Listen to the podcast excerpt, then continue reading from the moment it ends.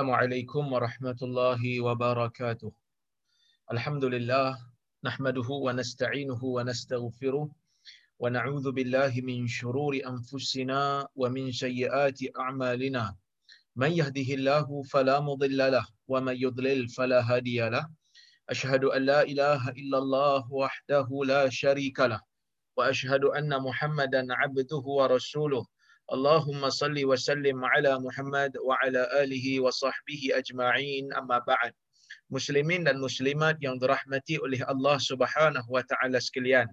Alhamdulillah pada malam ini kita dapat bersama-sama berhimpun uh, dalam kuliah Riyadhus Salihin ini untuk kita sambung balik kuliah kita. Uh, kitab Riyadhus Salihin ini seperti mana yang kita tahu ya ia merupakan karya uh, yang terkenal yang ditulis oleh Al-Imam An-Nawawi rahimahullah dan insya-Allah hari ini kita akan sambung semula uh, kuliah kita pada bab yang ke-27 tuan-tuan eh. Uh, sebab ada yang bertanya di bahagian mesej tadi dekat chat box ada yang tanya hari ini kita nak baca hadis yang mana? Kita akan baca bab yang ke-27 yang mana pada minggu lepas uh, kebetulan hari Kamis kita tak ada kuliah. Hari Selasa lepas, Selasa lepas kita ada kuliah yang terakhir iaitu kita mula membaca hadis yang pertama di dalam kitab atau sorry dalam bab yang ke-27 iaitu bab ta'zimi hurumatil muslimin wa bayani huquqihim wa syafaqati alaihim wa rahmatihim.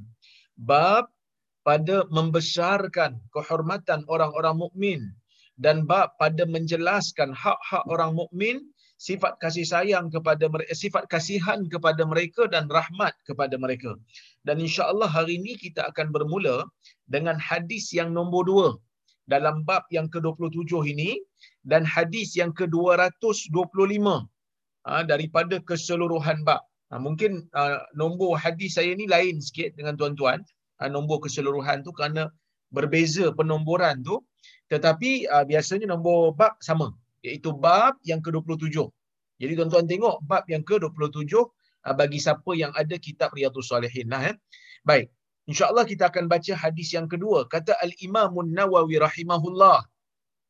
Wa anhu qala Rasulullah sallallahu alaihi wasallam man marra fi shay'in min masajidina aw aswaqina wa ma'ahu nablun falyumsik aw liyaqbid ala nisaliha bikaffih aw yusiba ahadan minal muslimin.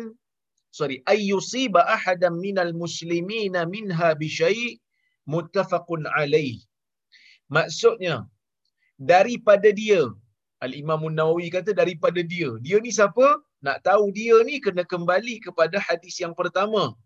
Dalam bab yang ke-27 iaitulah Abu Musa al-Asy'ari seorang sahabat ha, dari uh, seorang sahabat Nabi sallallahu alaihi wasallam yang berasal daripada Yaman.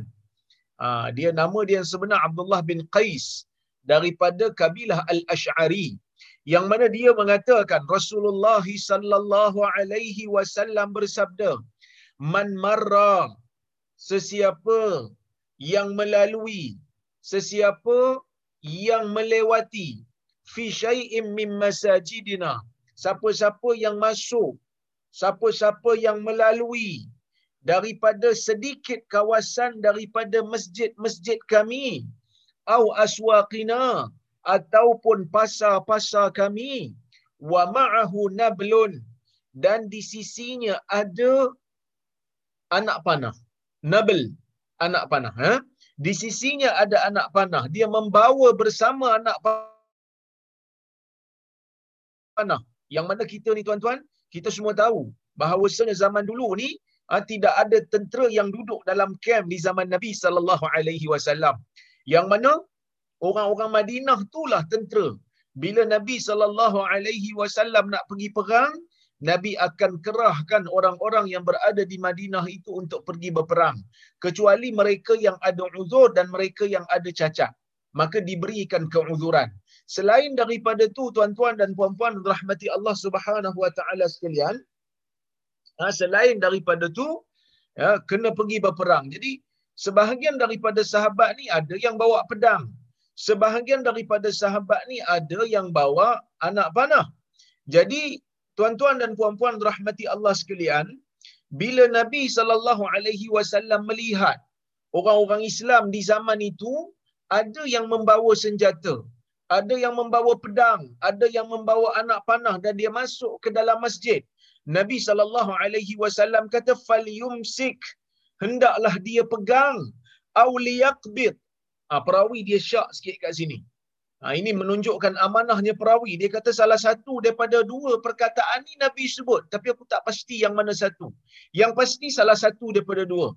Sama ada faliumsik dia pegang, awliyaqbid. Pegang juga. Qabat pun pegang, ims, apa ni, imsak pun pegang. Dua-dua perkataan tu pegang. Ha, hendaklah dia pegang. Ala nisaliha fika abikafi. Hendaklah dia pegang bahagian yang tajam mata anak panah tu hendaklah dia pegang dengan tapak tangannya. Maksudnya kalau dia bawa anak panah ha, yang ada bersama dengan dia hendaklah dia pegang bahagian yang tajam tu. Letakkan di dalam letakkan di dalam tangan dia ayyusiba ahadan minal muslimina minha bi kerana takut. Ha, supaya tidak ha, apa ni ha, anak panah itu terkena pada orang-orang yang berada di dalam masjid. Supaya tak kena seorang pun daripada orang yang berada di dalam masjid ataupun berada di dalam pasar. Muttafaqun alaih. Hadis ni hadis riwayat Imam Bukhari dan Muslim daripada Abu Musa Al-Ash'ari radhiyallahu anhu yang mana tuan-tuan dan puan-puan rahmati Allah Subhanahu wa taala sekalian dalam hadis ni para ulama dapat beberapa faedah yang boleh diambil. Yang pertama, para ulama mengatakan hadis ini membuktikan dibenarkan untuk seseorang itu membawa senjata masuk ke dalam masjid. Seseorang boleh untuk bawa pedang. Seseorang boleh untuk bawa anak panah. Seseorang boleh untuk bawa benda-benda tajam di dalam masjid Nabi dan semua masjid-masjid orang Islam dan ia tidak dilarang.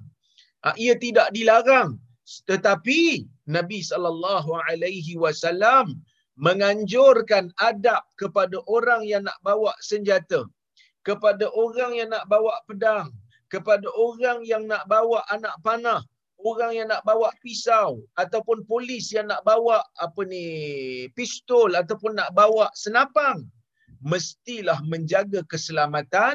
Dengan Nabi sallallahu alaihi wasallam berkata kalau dia bawa anak panah pegang bahagian tajam tu dengan tangan dia supaya tak terkena orang lain. Kalau dia bawa pedang hendaklah dia tutup ha, dengan sarungnya hendaklah dia tutup dengan sarungnya supaya pedang tu tak terkena orang lain. Walaupun dalam keadaan dia tak sengaja kerana ha, bahaya tu boleh datang bila-bila yang kita tidak sengaja. Ha, begitu juga bukan hanya hukum ni terpakai di, di, di, di masjid, ia juga terpakai di pasar-pasar dan para ulama meluaskan maksud hadis ni, ha, mereka luaskan semua senjata yang berbahaya. Apabila nak masuk ke masjid, nak dibawa masuk ke pasar, hendaklah men, uh, menggunakan ciri-ciri keselamatan.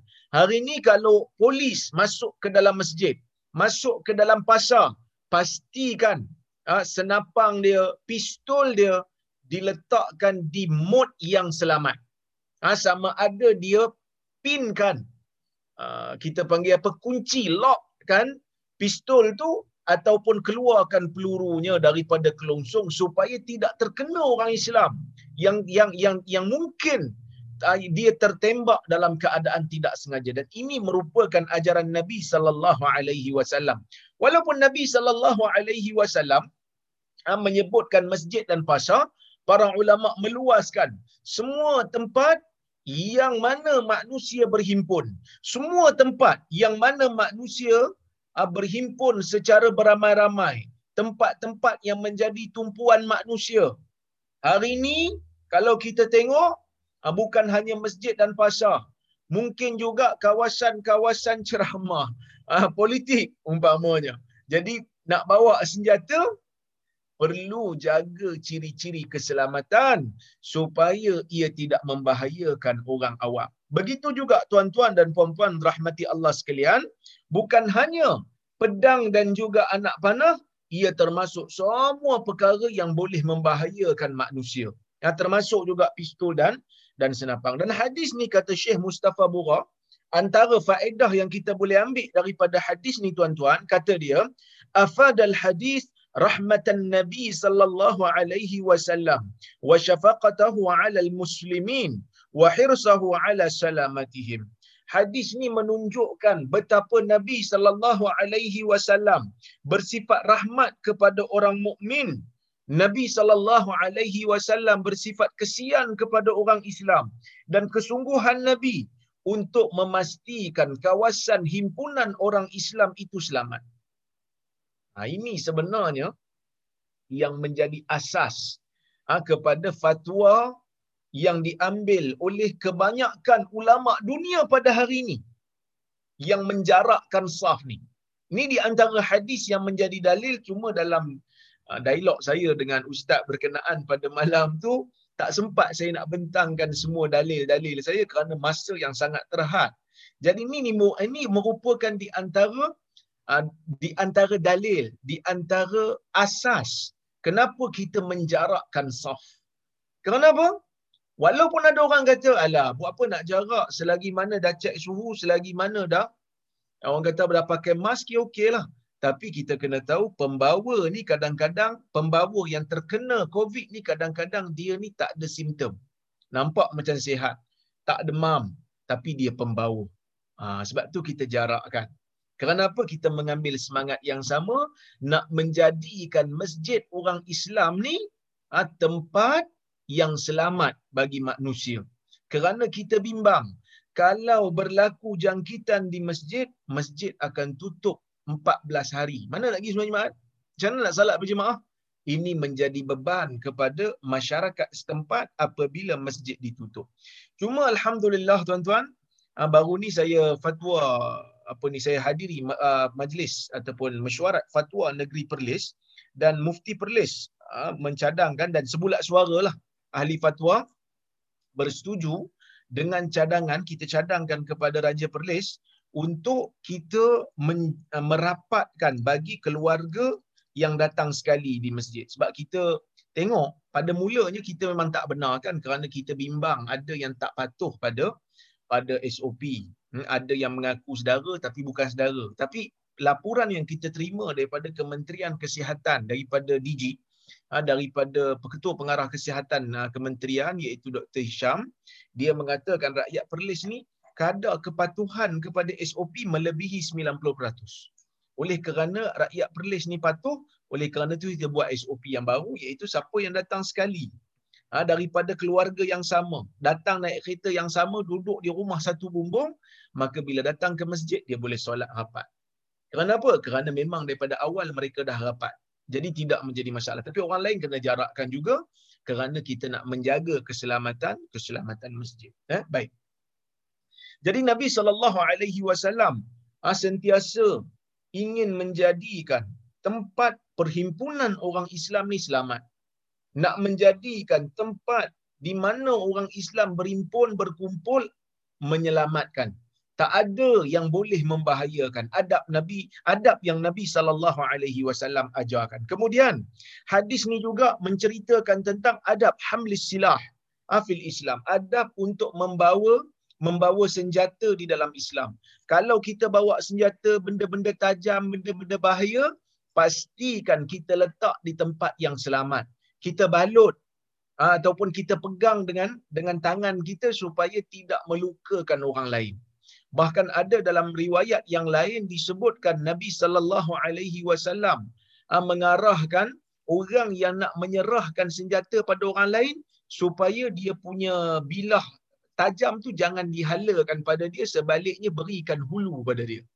Maksudnya bila kita nak bagi orang pisau jangan bagi yang belah tajam tu. Jangan hulu yang belah tajam. Sebaliknya ah, pusingkan dia bagi hulu kat dia supaya dia pegang hulu pisau tersebut. Kerana bahaya ni kita tak boleh jangka tuan-tuan. Ha, kerana bahaya ini adab yang Nabi sallallahu alaihi wasallam ajar.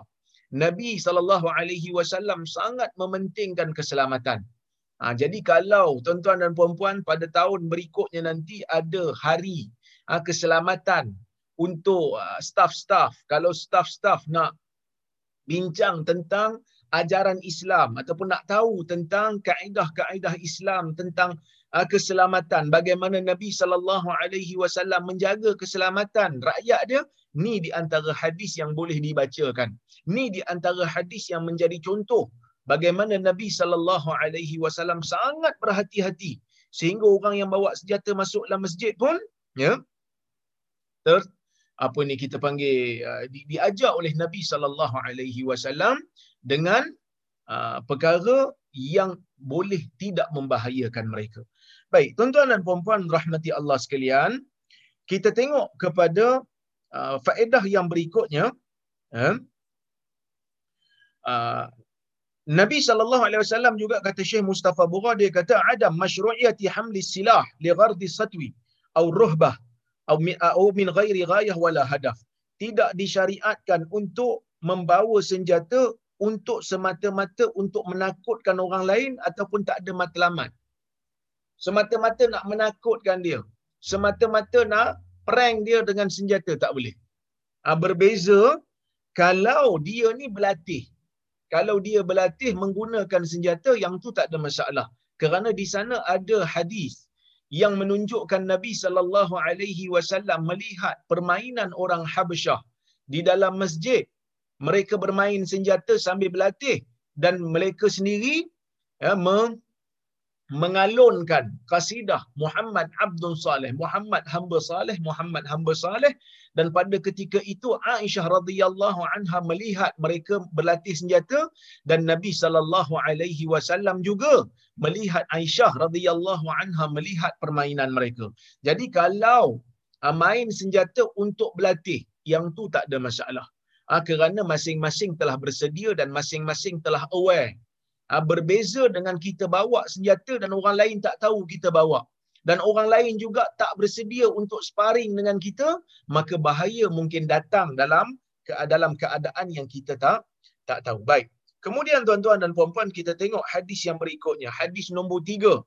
Ha, hadis nombor tiga dalam bab ini dan hadis yang ke-226 ha, di dalam keseluruhan kitab kata al Imam An-Nawawi rahimahullah wa 'anin Nu'man ibni Bashir radhiyallahu anhuma qala qala Rasulullah sallallahu alaihi wasallam tawaddihim wa tarahumihim wa ta'atufihim mathalul jasad. Idza ishtaka minhu 'udhu tada'a lahu sa'irul jasadi bisahari wal humma. Muttafaqun alaih yang bermaksud daripada Nu'man ibni Bashir radhiyallahu anhuma.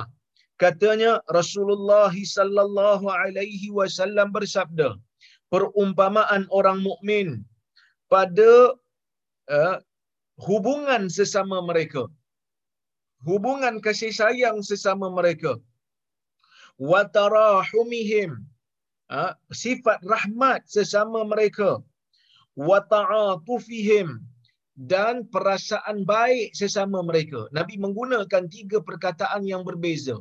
Tetapi me- memberikan maksud yang hampir sama. Nabi kata masalul mu'minin, perumpamaan orang-orang mukmin fi tawaddihim pada hubungan kasih sayang sesama mereka wa tarahumihim pada sifat rahmat sesama mereka. Wa ta'atufihim dan sifat perasaan belas sesama mereka. Masalul jasad. Seperti mana satu jasad. Nabi menggambarkan kita orang Islam ni macam satu jasad. Ada yang jadi jantung, ada yang jadi tangan, ada yang jadi kaki, ada yang jadi kepala, ada yang jadi bulu mata. Maksudnya orang Islam ni sekecil mana pun peranan dia, dia tetap memberikan peranan di dalam agama. Seperti mana anggota jasad memberikan peranan kepada jasad. Walaupun kadang-kadang kita nampak ya, bulu hidung macam tak ada nak guna sangat. Tetapi tak ada bulu hidung, debu akan masuk dalam hidung dan kita akan bersin. Begitu juga kadang-kadang kita rasa tarik telinga ni macam tak ada guna sangat. Tapi sebenarnya tarik telinga ni di antara ha, uh, fungsi dia adalah untuk menghalang serangga daripada masuk. Sebab uh, dia melekat-lekat kan. Jadi bila uh, apa ni serangga masuk akan melekat. Itu di antara fungsi. Allah Subhanahu Wa Taala menjadikan benda-benda yang kadang-kadang kita rasa tak nampak dia punya faedah tetapi sangat memberikan sangat memberikan faedah kepada orang mukmin dalam jasad dia. Macam tu juga kening tak kening. Ha, di hujung ni tebal di, uh, di di hujung belah sini pula nipis supaya bila peluh jatuh peluh akan berhimpun di sini dan akan turun ke sini dan tidak memedihkan mata. Itu di antara ha, perkara yang Allah Subhanahu Wa Taala jadikan pada jasad kita untuk kita berfikir. Wa fi anfusikum afala tubsirun? Pada diri kamu tidakkah kamu berfikir? Allah Taala suruh kita fikir. Tengok macam mana tangan kita, jari kita yang tak sama kan? Ya. Jari kita yang tak sama panjang ni sebenarnya sangat berguna. Sangat-sangat berguna. Kalau sama panjang tuan-tuan kita nak menyuap makanan pun susah. Ha, kita nak memegang pun susah tetapi Allah Taala dengan kebijaksanaannya ha, dengan kebijaksanaan Allah Azza wa Jal menciptakan makhluk menciptakan manusia ini ha, dengan anggota yang sangat sempurna untuk memberikan peranan masing-masing supaya manusia ni selesa hidup. Begitu juga ya orang-orang mukmin yang Allah Taala ciptakan dalam dunia ni ha, dengan tumpuan yang berbeza-beza. Ada orang yang suka menjadi doktor, ada orang yang suka untuk menjadi ahli ekonomi, ada orang yang suka jadi banker, ada orang yang suka jadi ahli politik, ada orang yang suka jadi uh, usahawan, ada orang yang suka jadi guru. Semua itu ya semua itu akan melengkapkan binaan jasad orang-orang mukmin, binaan jasad bagi agama. Kalau semua orang nak jadi guru, siapa nak jadi murid? Kalau semua orang nak jadi murid, siapa nak jadi guru? Kalau semua orang nak jadi usahawan, siapa nak beli? Kalau semua orang pakat nak jadi ahli politik, serabutlah ahli politik, duk bergaduh, siapa nak jadi PM yang ke-8? Contoh, ha? PM yang ke-9 ke PM yang ke-8? PM yang ke-9 tu eh sebab PM sekarang ni PM yang ke-8. Kita pun serabut kepala dah tengok eh duk bergaduh saja. Jadi ini sebab apa? Sebab tidak ada keseragaman. Maksudnya kena orang Islam ni kena fikir. Mereka kena kena kena sedar mereka ini seperti satu jasad. Yang mana Nabi kata tiga perkara. Fi tawadihim wa tarahumihim wa ta'atufihim. Tiga perkataan yang hampir sama. Tetapi para ulama kata ia mempunyai sedikit perbezaan. Beza tiga perkataan ni. Nabi kata yang pertama fi tawadihim orang mukmin ni perumpamaan pada tawadihim mawaddah sifat kasih sayang. Yang mana orang mukmin ni kena sayang saudara muslimnya yang lain. Orang mukmin ni kena sayang orang uh, saudara Islamnya yang lain. Sayang ni berhubung hubungan silaturahim hubungan ukhuwah kemudian watarahumihim bersifat rahmat bersifat bukan hanya sayang tetapi kena ada perasaan kesian bila dia tengok orang Islam yang lain kena tindas, bila dia tengok orang Islam yang lain dizalimi, dia akan bantu. Ha, dia akan bantu. Sebab itu kadang-kadang ada orang kata, dia kata Ustaz, alah tak payahlah duk gaduh-gaduh Ustaz. Ha, kita biarkan saja. Tapi bila kita tengok, bukan kita nak gaduh sebenarnya, tapi bila ada orang yang memfitnah nama para ulama yang telah meninggal dunia seperti Ibn Taymiyah rahimahullah, ada orang yang menganggap Ibn Taymiyah sumber keganasan dan sebagainya. Tanggungjawab kita untuk menjelaskan kepada umat. Tanggungjawab kita untuk menjelaskan kepada mereka yang keliru. Kerana Nabi Ibn Taymiyah telah dizalimi. Dia tak mampu nak membersihkan nama dia sebab dia dah meninggal dunia tahun 728 Hijrah. 728 Hijrah dia dah meninggal. Tiba-tiba hari ni orang dok kata dia sumber keganasan. Ini satu benda yang pelik kerana yang menjadi anak murid Ibn Taymiyah ni bukan sikit-sikit. Ibn Kathir anak murid dia bermazhab Syafi'i. Az-Zahabi ah, anak murid dia bermazhab Syafi'i. Walaupun Ibn Taymiyah tu bermazhab Han, ah, ah, Hanbali, tapi anak murid yang terkenal daripada mazhab Syafi'i seperti Az-Zahabi dan Ibn Kathir menjadi tokoh besar dan mereka memuji Ibn Taymiyah umpamanya. Begitu juga yang menjadi anak murid Ibn Taymiyah ialah Ibn Qayyim al-Jauziyah ha, juga bermazhab Hanbali. Ini semua anak-anak murid dia yang hebat yang menjadi tokoh besar di dalam agama ini. Bagaimana selama 700 800 tahun sebelum ini ah, Ibn Taymiyah tidak dikatakan sebagai sumber keganasan tiba-tiba hari ini orang kata dia ni yang galakkan pengganas. Selama 800 tahun tak ada orang buat keganasan kerana membaca kitab dia. Kalau ada pada zaman ni pun orang yang buat keganasan atas nama dia bukan dia yang penyebab. Bukan dia penyebab. Tetapi mereka yang melakukan keganasan itu yang salah faham apabila membaca teks beliau. Ha, seperti mana hari ini orang Melayu bermazhab syafi'i duk isak dadah. Adakah kita nak kata mazhab syafi'i menggalakkan orang Melayu isak dadah? No. Kita kata perangai orang Islam, perangai orang Islam di Malaysia Melayu ni yang jahat-jahat tak ada kaitan dengan dengan mazhab Syafi'i tak ada kaitan dengan anjuran al-Imam Syafi'i rahimahullah. Baik, sebab itu kita kita bela. Sebab rahmat.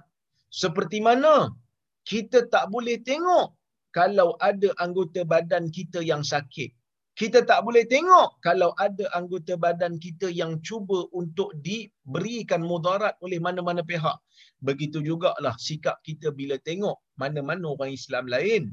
Yang mana-mana orang Islam lain yang difitnah dengan fitnah yang jahat, maka kita akan bersihkan.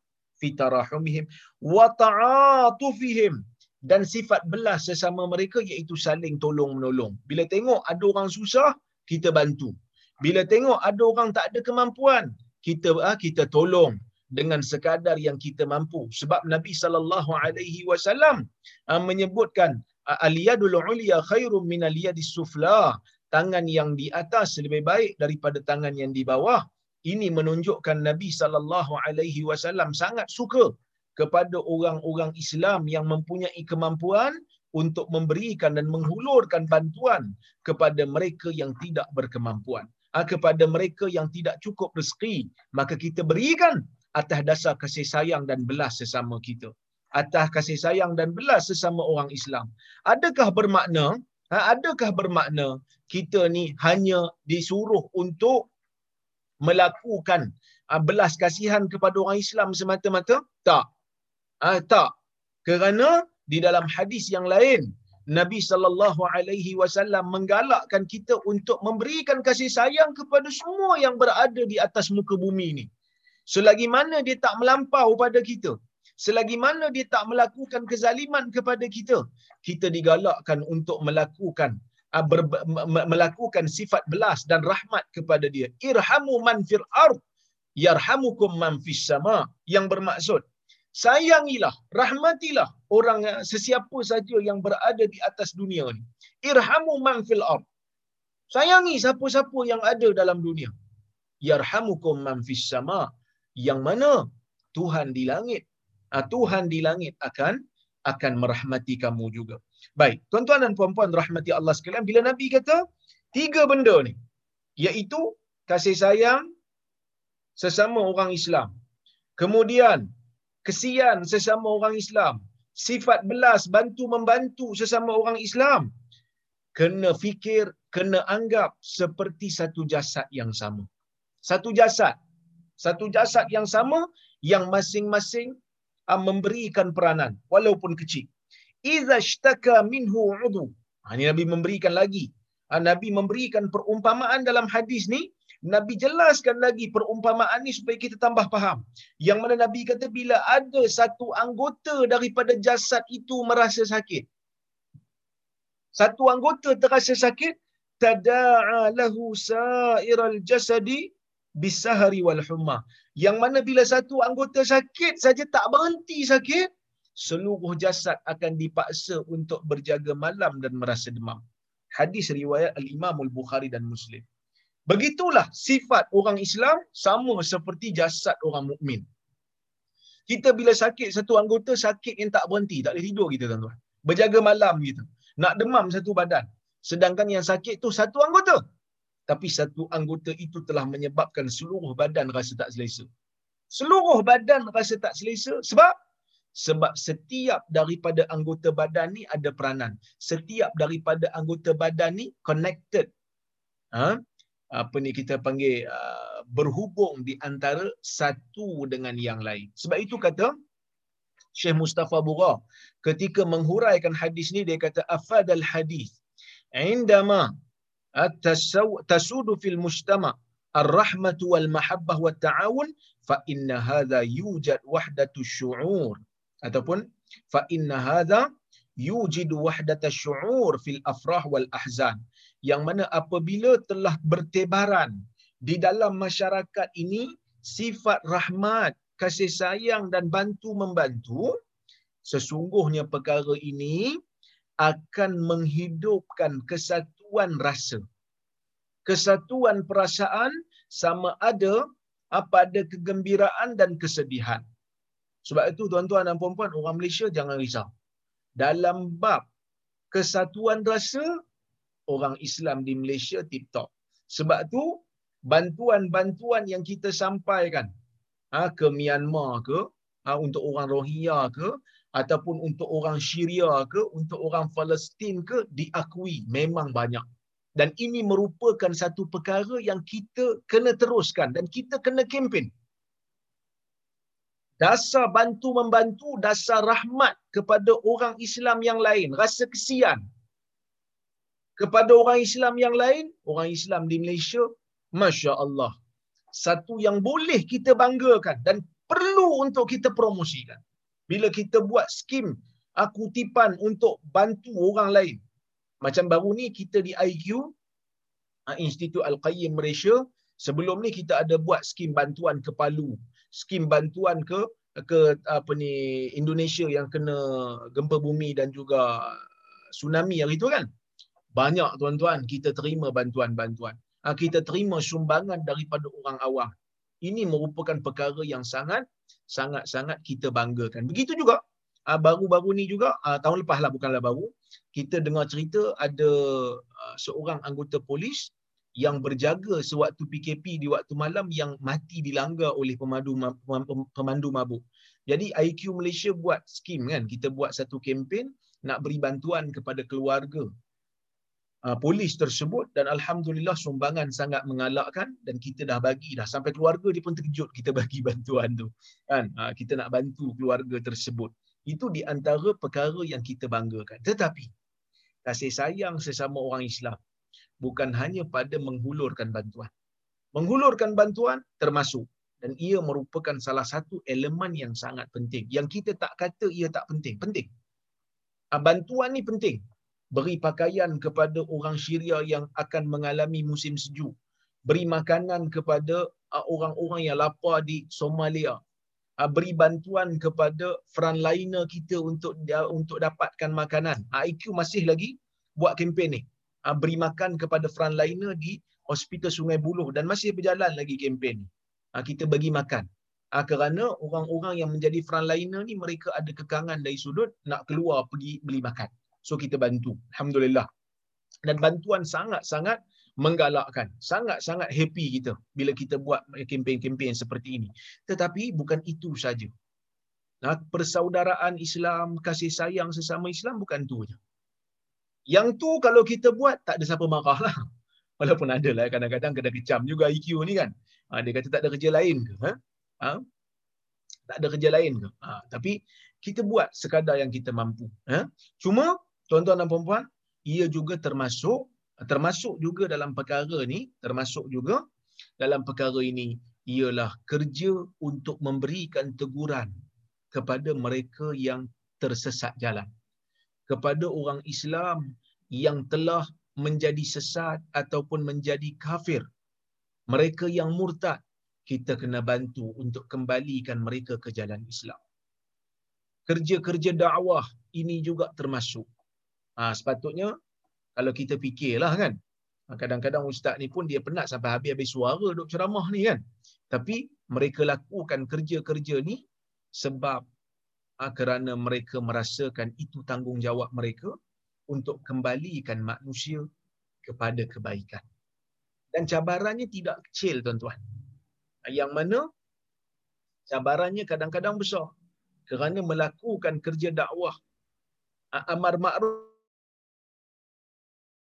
ma'ruf okey, tapi nahi mungkar, mencegah orang buat benda-benda mungkar ni, cabaran dia besar. Tetapi kita terpaksa buat. Kerana kalau kita tak buat, tak ada siapa lagi nak buat. Jadi, seperti mana anggota yang sakit, kita dipaksa untuk makan ubat yang pahit, ubat yang tak sedap, untuk menyelamatkan anggota yang sakit, untuk menyelamatkan anggota yang ah, berada dalam jangkitan, maka begitu jugalah orang Islam terpaksa untuk memakan sesuatu yang pahit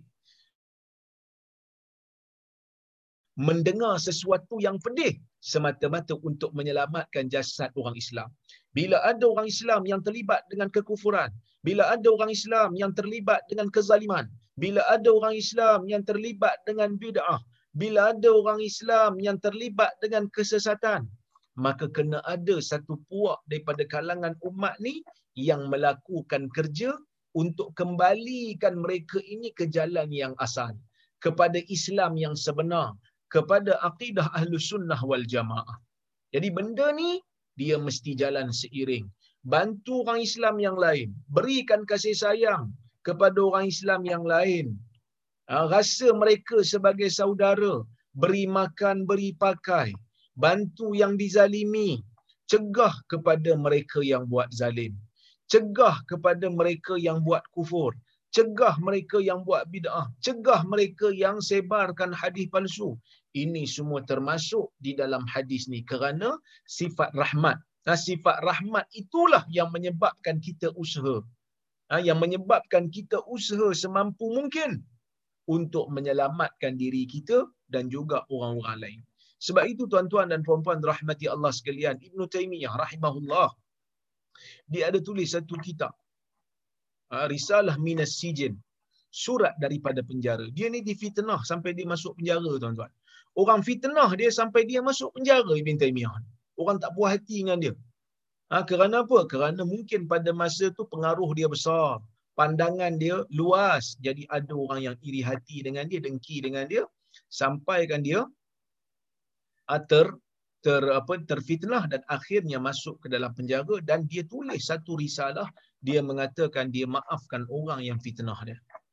Dia maafkan orang yang fitnah dia sebab apa? Sebab dia kata dia berjuang siang dan malam untuk menyelamatkan manusia daripada neraka. Kalau dia tak maafkan, dengan tak maaf dia tu, ada orang Islam yang akan masuk ke dalam neraka sedangkan dia usaha nak keluarkan mereka. Nak keluarkan diri dia dalam mereka daripada neraka. Ini benda yang yang sangat uh, besar yang perlu kita contohi. Jadi kita juga orang Islam ni kena fikirkan benda yang sama iaitu memandang orang Islam yang lain sebagai satu jasad. Kalau mereka tersesat jalan sama seperti anggota kita yang terkena jangkitan. So terpaksa untuk selamatkan. Kalau tidak umat ni akan binasa. Ha, seperti mana? Dalam sahih Muslim daripada Nu'man juga dengan lafaz yang sedikit berbeza yang mana Nabi kata al-mu'min karajulin wahid. Idza ishtaka 'ainuhu ishtaka kulluhu. Wa idza ishtaka ra'suhu ishtaka kulluhu. Dalam hadis riwayat Muslim Nabi sallallahu alaihi wasallam mengatakan orang mukmin ni sesama mukmin seperti satu lelaki seperti jasad seorang lelaki idza ishtaka 'ainu apabila mata sakit seluruh anggota akan akan rasa sakit. Wa idza ishtaka ra'su bila kepalanya sakit, seluruh badan akan juga merasa tak selesa. Demikianlah yang disebut oleh Nabi sallallahu alaihi wasallam. So kita tengok kepada hadis yang berikutnya. Hadis yang keempat dalam bab ini dan hadis yang ke-227 di dalam kitab ini wa an abi hurairah radhiyallahu anhu qala qabbala an-nabiy sallallahu alaihi wasallam الحسن بن علي رضي الله عنهما وعنده الأقرع ابن حابس فقال الأقرع إن لي عشرة من الولد ما قبلت منهم أحدا فنظر إليه رسول الله صلى الله عليه وسلم فقال man la yarham la yurham. Muttafaqun alaih. Yang bermaksud daripada Abi Hurairah radhiyallahu anhu katanya qabbala an-nabiy sallallahu alaihi wasallam. Nabi sallallahu alaihi wasallam mengucup Hasan ibn Ali. Hasan bin Ali ialah cucu Nabi sallallahu alaihi wasallam. An Ali ni dia ada anak dua orang yang terkenal iaitu Hasan dan Husain yang sangat rapat dengan Nabi sallallahu alaihi wasallam. Ah, rapat dengan Nabi yang mana Nabi sayang dua orang ni. Yang mana dalam riwayat ada disebutkan bahawasanya Nabi sallallahu alaihi wasallam ah, pernah sujud waktu apa ni waktu Nabi salat, Nabi pernah sujud dan Hasan dan Husain ni uh, uh, naik di atas di atas apa ni kepala Nabi dan Nabi tak mampu bangun disebabkan mereka main. Ha, di, sebabkan mereka main. Ha, menunjukkan Nabi sallallahu alaihi wasallam sangat-sangat uh, orang kata apa? sayang kepada mereka berdua Nabi tak marah pun Nabi tunggu sampai mereka bangun daripada daripada kepala Nabi barulah barulah Nabi sallallahu alaihi wasallam angkat kepala Nabi sebab dia orang main atas kepala jadi kalaulah kata Nabi bangkit uh, berdentumlah kepala dua orang tu uh, Nabi SAW sayang kepada Hasan dan Husain. Uh, jadi satu hari Abu Hurairah kata Nabi wasallam ni kucuk Hasan. Cium Hasan. Cium Hasan. Baik.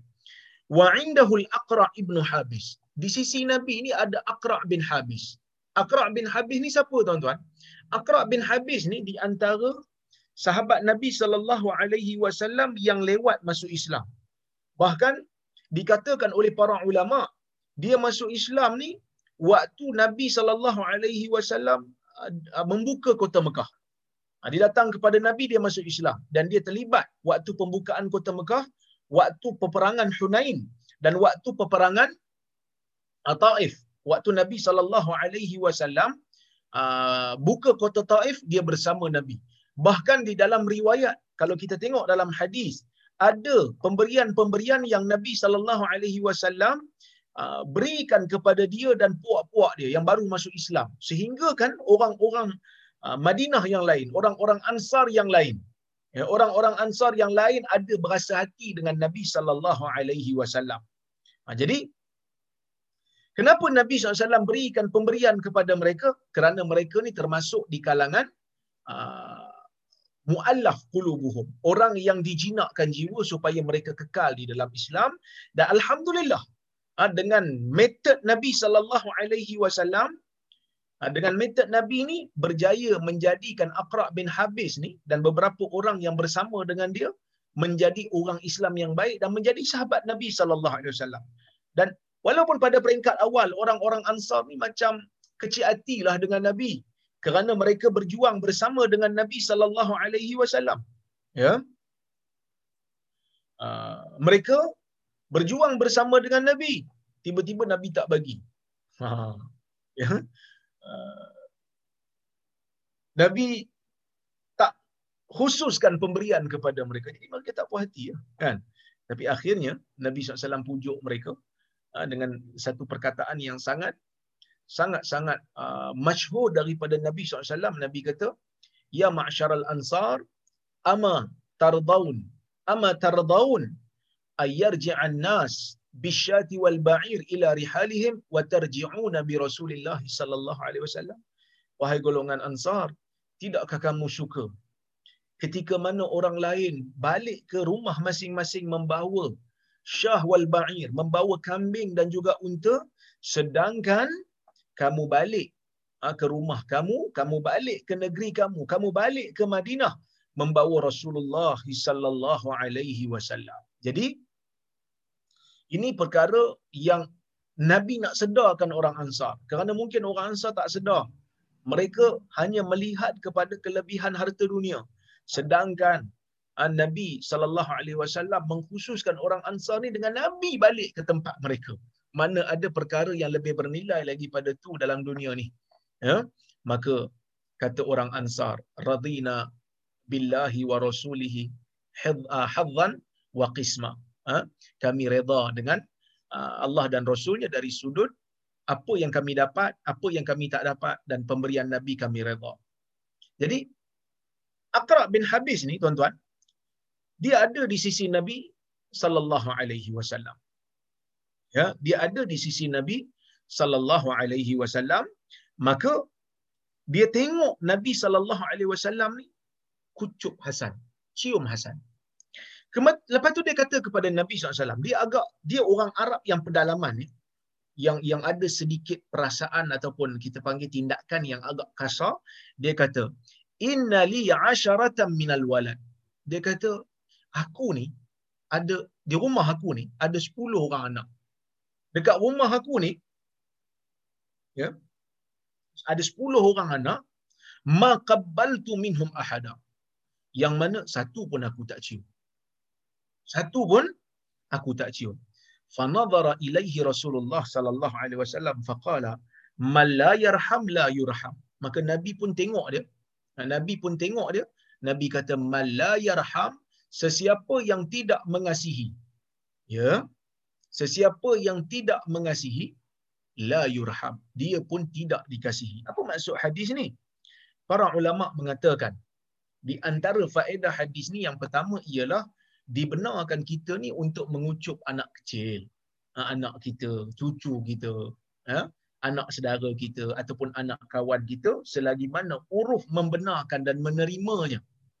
Selagi mana budak tu belum balik lah. Ha? Kalau anak uh, orang lain yang dah balik ataupun kita panggil anak dara orang janganlah kan. Ha, itu bahaya.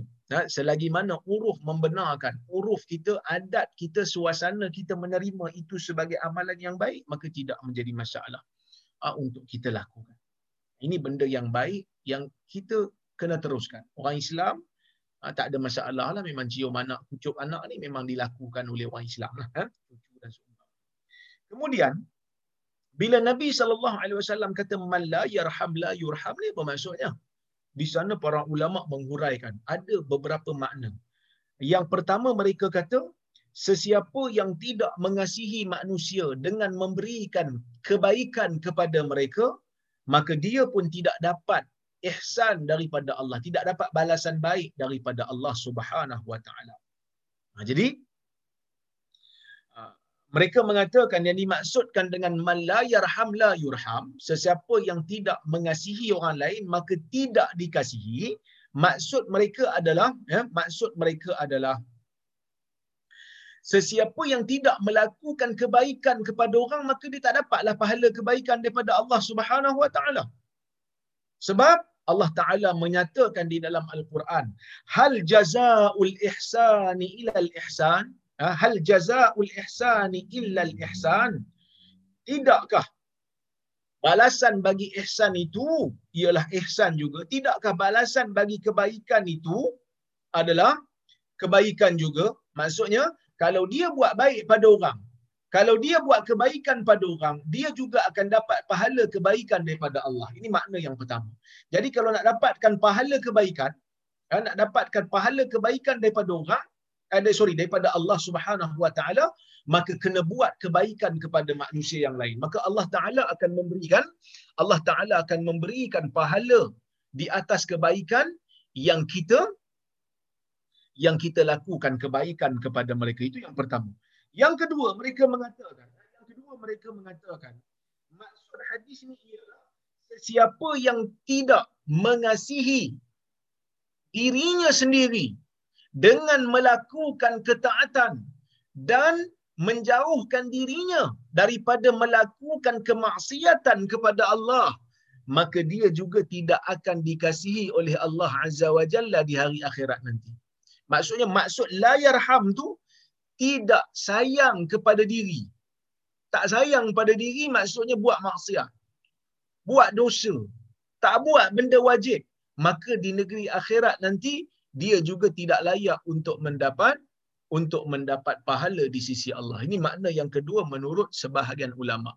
Makna yang ketiga, para ulama mengatakan sesiapa yang tidak mengasihi orang lain, maksudnya sesiapa yang yang yang diri dia tu, sesiapa yang diri dia tu mengasihi orang lain yang langsung dalam diri dia tak ada perasaan nak menyakiti orang lain, maka Allah Taala juga akan mengasihinya dengan Allah Taala akan memandangnya dengan pandangan rahmat apabila dia melakukan amal saleh.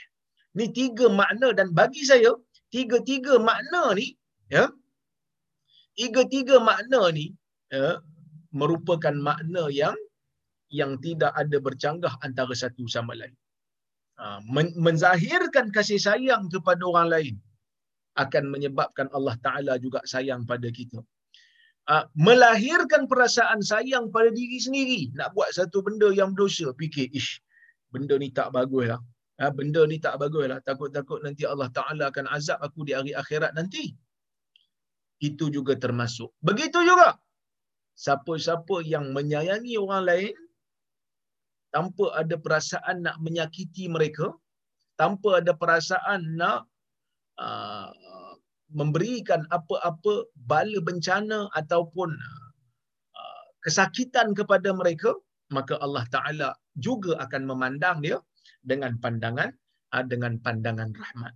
Uh, maksudnya kalau kita nakkan pahala daripada Allah dengan berlipat kali ganda. Kalau kita nak amalan-amalan kita menjadi penyebab Allah Taala hapuskan dosa-dosa kita, maka kita kena sayangi diri sendiri, sayangi orang lain, jangan ada perasaan dengki, jangan ada perasaan benci pada orang lain. Ha, sebab kadang-kadang memang ada tuan-tuan. Tiba-tiba je dia benci kat kita. Kita pun tak tahu kenapa. Kan? Ha, kadang-kadang ada orang macam tu. Ha, dalam uh, Facebook saya banyak lah. Tiba-tiba je ada orang tulis. Ustaz, dia kata saya ni sebenarnya nak minta maaf dekat Ustaz. Dia kata, tak tahu kenapa Ustaz. Bila tengok muka Ustaz selama, saya benci sungguh. Dia kata. Saya pun tak tahu, saya pun tak kenal dia.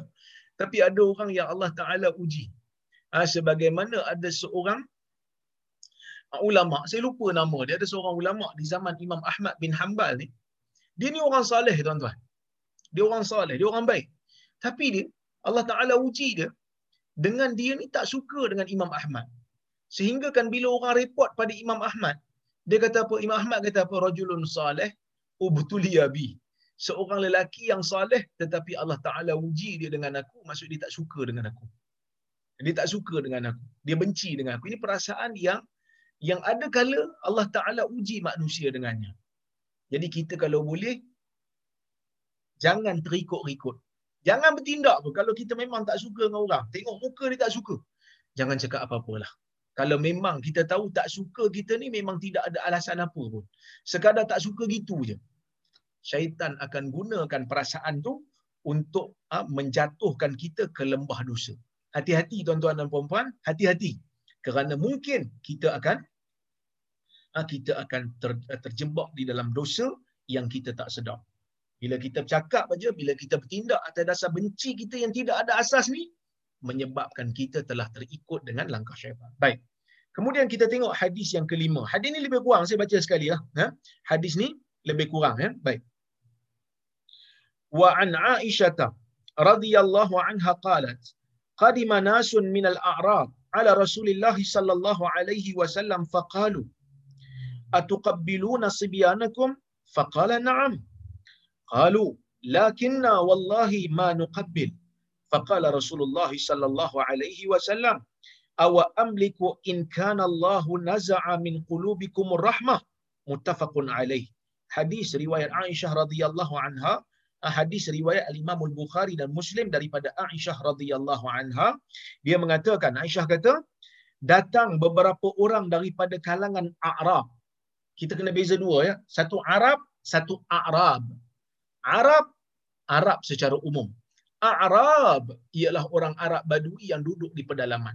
Beberapa orang daripada kalangan orang Badui orang yang datang daripada pedalaman orang yang sikapnya kasar keras dia datang kepada kepada Nabi kata Aisyah. Dia datang kepada Nabi sallallahu alaihi wasallam faqalu. Dan mereka mengatakan atuqabbiluna sibyanakum adakah kamu ah, mencium anak-anak kamu? Adakah kamu cium budak-budak kamu? Ha, mungkin hadis ni hadis yang sama. Sebab hadis sebelum ni Aqra bin Habis juga datang daripada pedalaman juga. Berkemungkinan hadis ni hadis yang sama. Cuma Aisyah riwayat dengan lafaz yang berbeza lebih detail. Dia siap tanya lagi. Dia kata, kamu cium ke? Kamu cium ke anak-anak kamu? Maka, ha, Nabi SAW kata, naam. Nabi kata, ya. Sebab Nabi pun cium Hasan. Dalam hadis yang kita baca yang lepas. Nabi cium Hasan. Okay? Faqalu. Mereka mengatakan, lakinna wallahi ma nuqabbil. Tapi kami demi Allah, ha, kami tak mencium anak-anak kami. Ha, sebab orang Arab zaman dulu tuan-tuan, mereka kalau yang badui ni mereka ada sifat uh, kasar. Uh, mungkin cium anak, kalau lelaki cium anak ni nampak macam sumber kelemahan, gambaran kelemahan. Nabi sallallahu alaihi wasallam ubah benda ni. Nabi sallallahu alaihi wasallam ubah uh, cara pemikiran ni benda tu tak betul. Maka Nabi sallallahu alaihi wasallam kata, "Awa amliku? Adakah aku mampu? Ha? adakah aku mampu untuk memberikan kamu perasaan rahmat. In kana Allah naza'a min qulubikum rahmah. Adakah aku mampu lagi untuk memberikan perasaan rahmat kepada kamu perasaan kasih sayang dalam jiwa kamu? Sedangkan Allah telah mencabutnya daripada daripada jiwa kamu. Nabi kata begitulah. Maksud Nabi kata kalau memang Allah Taala dah cabut daripada jiwa kamu kau tak boleh buat apalah tapi perasaan orang yang beriman itu patut ada perasaan rahmat di dalam di dalam diri dia. Sebab itu kata Syekh Mustafa Bura dalam hadis ni waktu dia hurai hadis ni dia kata ar-rahmah gharizatun fi nafs insaniyah. Au da'aha Allah fi qulubi ibadati ruh fi ibadihi fi fi qulubi ibadihi ruhama. Falnas'alillaha subhanahu wa ta'ala ay yulayyina qulubana birrahmah wa syafaqah linakuna minar ruhama dia mengatakan Syekh Mustafa Bura kata perasaan rahmat ini merupakan fitrah gharizah fitrah. Tabiat yang Allah Taala telah tanam di dalam jiwa orang manusia. Kalau orang-orang badui yang kata dia ni tak cium anak dia dia tak ada belas kasihan dia yang sendiri cabut. Maka Allah Taala cabut dia tinggalkan maka Allah Taala cabut. Tapi Allah Taala siapkan setiap orang ni ada perasaan kesian ada perasaan kasih sayang dalam jiwa dia. Yang mana Allah Taala telah tetapkan untuk berada dalam setiap jiwa hamba-hambanya yang berkasih sayang. Maka kita doalah dia kata supaya Allah Taala lembutkan jiwa kita dengan perasaan rahmat dan ha, dengan kasih sayang supaya kita termasuk dalam golongan manusia yang ada perasaan rahmat manusia yang ada perasaan kesian ha, ini benda yang sangat-sangat sangat-sangat dituntut, sangat-sangat baik. Tadi saya daripada Ipoh tadi, saya bawa uh, ayah saya pergi uh, rawatan di Kebetulan masa jalan saya nak balik tadi. Uh, saya ni pun bawa balik sebenarnya. Uh, saya balik tadi daripada Isyak sampai sampai ke Tanjung Malik. Jadi bila di pertengahan jalan tadi tiba-tiba jam. Saya tengok apa pasal jam ni? Rupanya ada satu kereta rosak. Kereta tu uh, kereta Myvi Amoy Cina bawa. Dekat lampu isyarat tak boleh jalan dah kereta tu. Jadi saya tengok orang-orang Islam yang naik motor ni, mereka bantu tolak kereta dia. Ha, mereka bantu tolak kereta dia ke tepi jalan. Sebab kereta dia tu betul-betul tengah jalan, tak boleh start, tak boleh jalan. Kan, kesian. Mula-mula seorang turun, lepas tu saya tengok ada seorang lagi turun, lepas tu saya tengok ada seorang lagi turun. Saya nak turun tapi tengok dah ada 3-4 orang kuat-kuat belaka dah. Saya pun bawa kereta kan, jadi tak boleh nak berhenti di, di, di tengah jalan tu. Maka saya reversekan sedikit kereta saya supaya kereta dia boleh uh, boleh apa uh, ni ditolak pergi ke tepi jalan. Perasaan rahmat. Walaupun kadang-kadang kita tak kenal pun dengan orang yang buat kereta tu kita tak kenal. Tapi perasaan rahmat, perasaan kesian dekat dia, dia tak mampu nak buat apa-apa. Maka mereka bantu. Walaupun hanya mereka bawa motor je, mereka kata, alah buat apa nak tolong? Patutnya lah buat apa nak tolong, dia bukan kenal aku pun. Bukan belum belum tentu dapat upah lagi. Tapi sifat rahmat manusia, sifat kesian manusia menjadikan manusia ni bertimbang rasa, ha, bertimbang rasa dan saling bantu membantu. Wallahu subhanahu wa ta'ala alam bisawab. Jadi tuan-tuan insya-Allah jika ada kesempatan yang lain kita sambung lagi kuliah kita ni. Insya-Allah saya tengok soalan ni. Baik.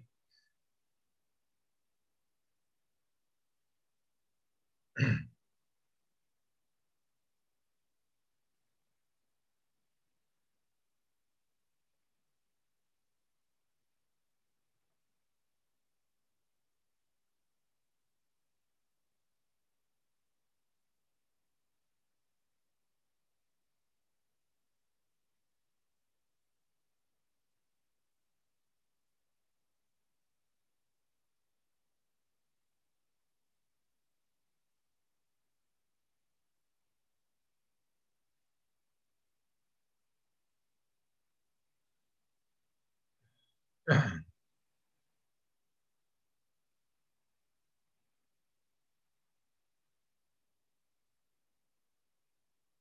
ini ada soalan berkenaan dengan kencing tak lawas saya siap.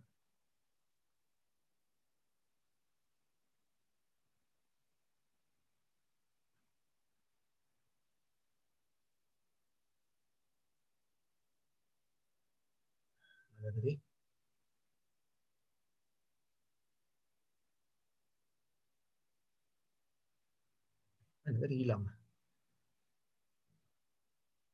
Okey.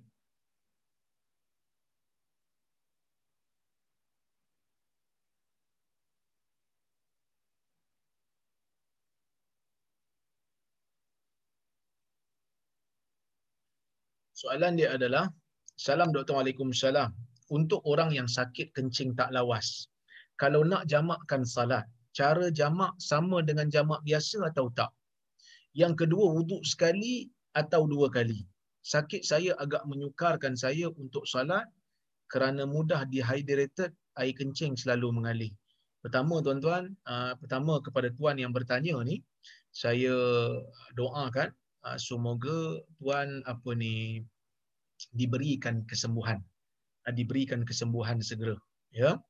Uh, moga Allah Taala selamatkan tuan dan memberikan uh, kesihatan, mengembalikan kesihatan sebab uh, kepada tuan seperti mana sedia kala insya-Allah. Cuma dalam bab kencing tak lawas ni yang pertama, kalaulah kata uh, kencing tu dia ada waktu-waktu yang dia tak keluar. Maka kita kena tunggu waktu tu untuk melaksanakan salat dan tak boleh jamak lah. Maksudnya kita kena tunggulah waktu dia tak keluar. Then kita kita salat pada waktu tu dan tak boleh jamak. Kalau kita punya penyakit tu dia ada waktu yang dia berhenti. Maksudnya kalau memang air tak dalam badan, tak keluar dah tu. Kan? So kita pergi ambil uduk, kita salat. Yang kedua, kalau dia berterusan dan kita memang tahu dia tak akan berhenti dan kita percaya selama ni pun dia tak berhenti, maka dalam keadaan tu kita dibenarkan untuk salat dalam keadaan uzur lah. Ya, dalam keadaan uzur, maka kita um, di, di, dibenarkan untuk me, um, pada ikut pendapat Hambali ya. Kalau ikut Syafi'i mereka tidak membenarkan untuk uh, mengambil uh, rukhsah jamak bagi orang yang kena salisil baul ataupun kena penyakit uh, kencing tak lawas ni. Kalau ikut uh, apa ni mazhab Syafi'i dia tak bagi. Eh, dia tak bagi. Tetapi mazhab Hambali uh, mereka membenarkan. Macam mana caranya? Yang pertama uh, kena tukar lapik bila kita ni kencing tak lawas kita kena pakai lapik. Ha, pakailah ha, lampin dewasa ke kita balut dengan kain ke yang bersih. Jadi ambil wuduk setelah uh, masuknya waktu uh, masuk waktu solat. So bila zuhur masuk kita ambil wuduk, kita basuh dulu anggota kemaluan kita, lepas tu kita balut, kemudian kita ambil wuduk. Ha, kemudian kita salat. Kita salat, kemudian kita uh, bangkit lagi dan salat satu lagi. Sama ada jamak takdim ataupun jamak takdim tanpa tanpa kasar. Uh, tanpa tanpa kasar. Itu pendapat mazhab Hambali. Iaitu ambil wudu sekali sudah memadai selagi mana waktu ada. Mazhab Syafi'i dia kata tak, selagi mana salat fardu satu saja. Kalau nak salat satu lagi fardu, dia kena ambil wuduk lain. Tetapi mazhab Hambali mereka kata selagi waktu ada, tawadda li waqti kulli salah berwuduklah bagi waktu setiap uh, salat. Maksudnya selagi mana waktu ada kita boleh kita boleh menjam, menjamakkan salat berkenaan tanpa mengambil wuduk yang baru. Ini pendapat mazhab Hambali. Jadi kalau tuan uh, selesa nak mengambil mazhab Hambali ini tidak ada masalah kerana para ulama para ulama ya uh, mereka mengkiaskan ataupun kita kata mengambil hukum. Sebenarnya salisil baul ni orang yang kencing tak lawas ni setahu saya dia tak sebut dalam hadis ah, dalam mana-mana hadis secara jelas.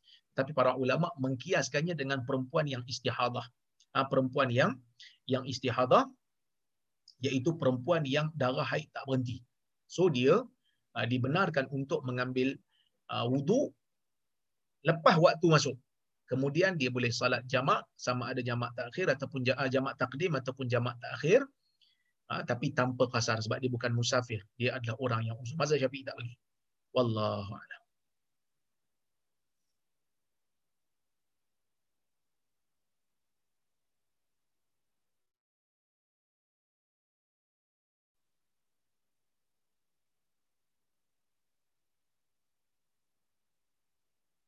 Assalamualaikum Ustaz. Waalaikumsalam. Bagaimanakah dengan sukan-sukan bela diri? Contoh seperti pertandingan bela diri yang mendatangkan mudarat sama Muslim. Sebab pertandingan itu bertujuan mendapatkan kemenangan semata-mata hingga akibat mudarat pada pihak lain. Adakah itu dikira menzalimi? Para ulama mengatakan di antara syarat untuk bersukan ialah tidak memudaratkan orang lain. Tak pukul muka yang mencederakan. Pukul muka ni tak boleh tuan-tuan. Ya? Jadi perkara itu dilarang. Nabi SAW kata, ha? Fajtanibul wajah jauhkan memukul muka. Tak boleh pukul muka ni. Ha, jadi kalau main kinju dan seumpamanya itu memang dilarang di dalam agama Islam. Ya.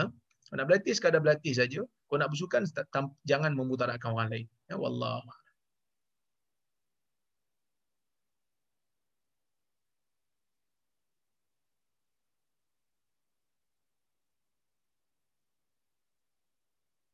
Assalamualaikum Syekh. Apa Waalaikumsalam warahmatullahi wabarakatuh. Apa maksud bersyukur? Adakah kalau kita dapat sesuatu lepas tu kita ada rasa macam tak puas hati sikit dengan benda yang kita dapat kerana dalam masa yang sama kita harapkan yang lebih baik. Adakah dikira tidak bersyukur? Tak bersyukur ni maksudnya kita mempertikaikan ah, mempertikaikan pemberian Allah. Tapi kalaulah kita dapat satu benda, kita syukur. Lepas tu kita kata, kalau aku dapat yang lebih baik, ya Allah, aku akan tambah syukur. Yang tu bukan tak syukur. Contohnya macam Aisyah radhiyallahu anha dia pernah sebut uh, dia dia kata uh, saya lupa hadis tu tapi dia uh, dia ada sebut tentang kalaulah dia tahu kalaulah dia tahu dia punya kelebihan. Uh, orang kata apa? Saya saya lupa hadis tu kejap. Aisyah ada sebut satu hadis dia saya ingat balik.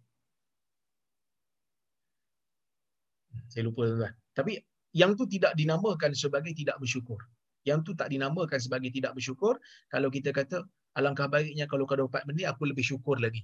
Itu bukan bermakna mempertikaikan uh, pemberian Allah. Cuma kita kata, saya akan lebih bersyukur kalau Allah Ta'ala berikan saya ini. Yang ni pun saya bersyukur juga. Maksudnya bersyukur dalam keadaan bersyukur dalam keadaan mengharapkan yang lebih baik.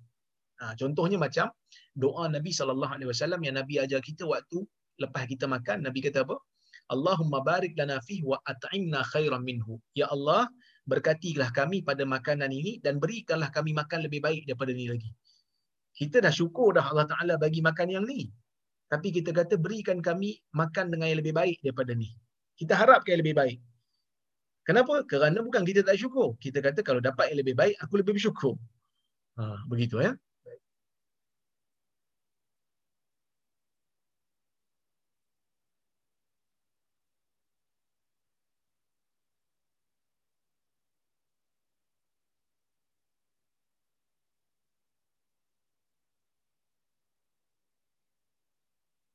Salam.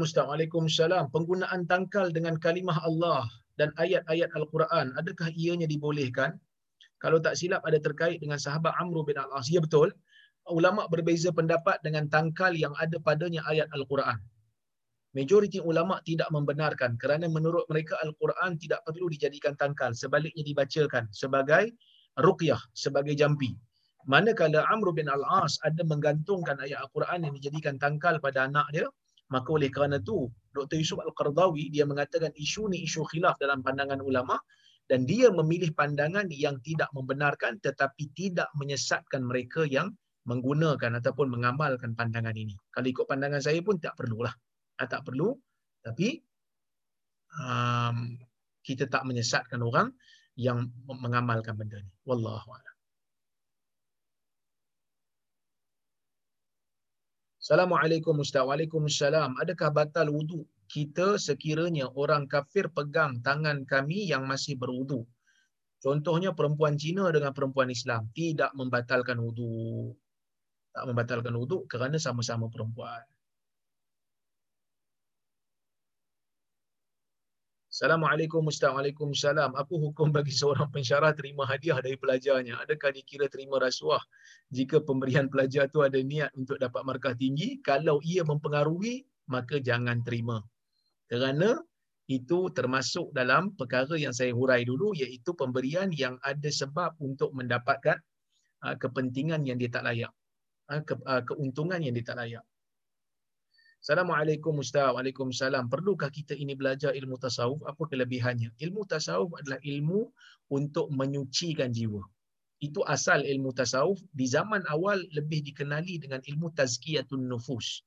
Penyucian jiwa. Sebenarnya, Riyadus Salihin ini, kitab yang kita baca pada setiap Selasa dan Khamis ini juga adalah ilmu tasawuf.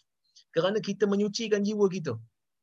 Ini semua berkaitan dengan jiwa. Daripada awal bab kita baca sampailah bab yang sekarang ni, bab nombor 27 ni, semua berkaitan dengan jiwa. Bahkan dikatakan Imam Nawawi, masa tulis kitab Riyadhus Salihin ni dia memang niatkan untuk orang-orang Islam yang nak membersihkan jiwa baca buku dia.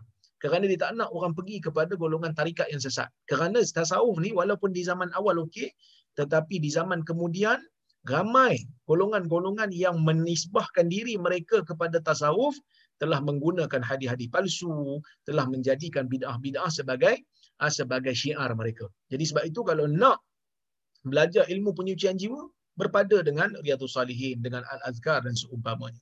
Wallahu a'lam.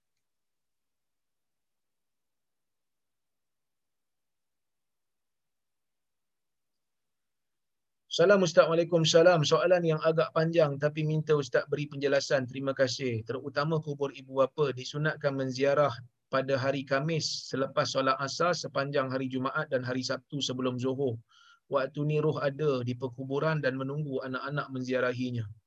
Imam Bukhari meriwayatkan daripada Abu Hurairah hadis Rasulullah SAW seorang anak yang menziarahi kubur bapa kubur ibu bapa pada hari-hari tersebut di atas akan dicatatkan kepadanya pahala seperti mana membuat kebaikan dia panjangnya ketika dikubur memberi salam kepada si mati dengan panggilan yang biasa semasa hayatnya seperti Assalamualaikum mak bapa. Roh mendengar dan menjawab salam. Ini tak betul lah. Bagi salam tu betul tapi panggil mak apa semua ni dengan salam tu tak adalah. Dalam hadis kata assalamualaikum ahlad diyari minal mu'minin wal mu'minat ataupun minal muslimin wal muslimat kan. Itu di antara lafaz yang ada dalam hadis. Hendaklah kita menghadap ke arah muka kepala si mati dan kita membelakangkan kiblat. Ini pun tidak disebut dalam riwayat yang yang ada yang saya baca yang sahih tak ada ya. Membaca Quran untuk si mati ulama khilaf tapi menziarahi kubur pada hari-hari tertentu ni memang tak ada. Ha, riwayat ni memang tak ada ziarah kubur ni bila-bila pun boleh. Tidak ditentukan hari-hari yang tertentu. Bahkan ada riwayat yang menyebutkan hari ini semuanya dhaif. Ya, sebenarnya saya dah tulis dah benda ni. Dekat Facebook saya dah huraikan berkenaan dengan uh, tulisan ni. Tulisan ni tak benar. Bukan Imam Bukhari lah yang riwayatkan. Siapa yang ni dia tersilap nukil. Uh, ia adalah riwayat Tabrani. Ia adalah riwayat Tabrani yang menyebab yang menyatakan uh, ziarah kubur pada hari tertentu ada fadilat tertentu ia adalah hadis yang terlalu dhaif.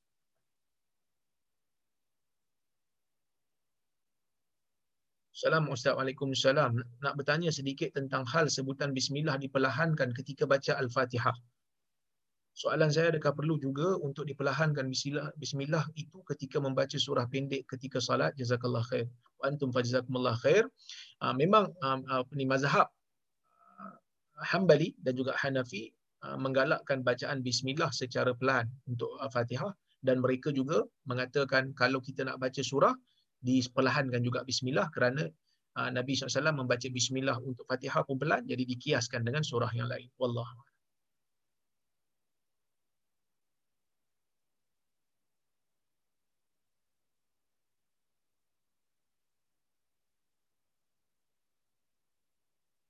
Okey tuan-tuan dan puan-puan rahmati Allah sekalian itu yang saya mampu untuk malam ni untuk saya jawab. Insya-Allah jika ada kesempatan kita bertemu lagi. Saya mohon maaf kalau ada terkasar bahasa tersilap kata. Uh, apa yang baik daripada Allah Subhanahu Wa Taala, apa yang buruk datang daripada kelemahan diri saya, saya mohon maaf. Terima kasih kepada Haji Shah, terima kasih kepada Haji Hamid yang menganjurkan kuliah pada malam ini. Aku lu qauli hadza wa astaghfirullahal azim li wa lakum. Wassalamualaikum warahmatullahi wabarakatuh. Waalaikumsalam.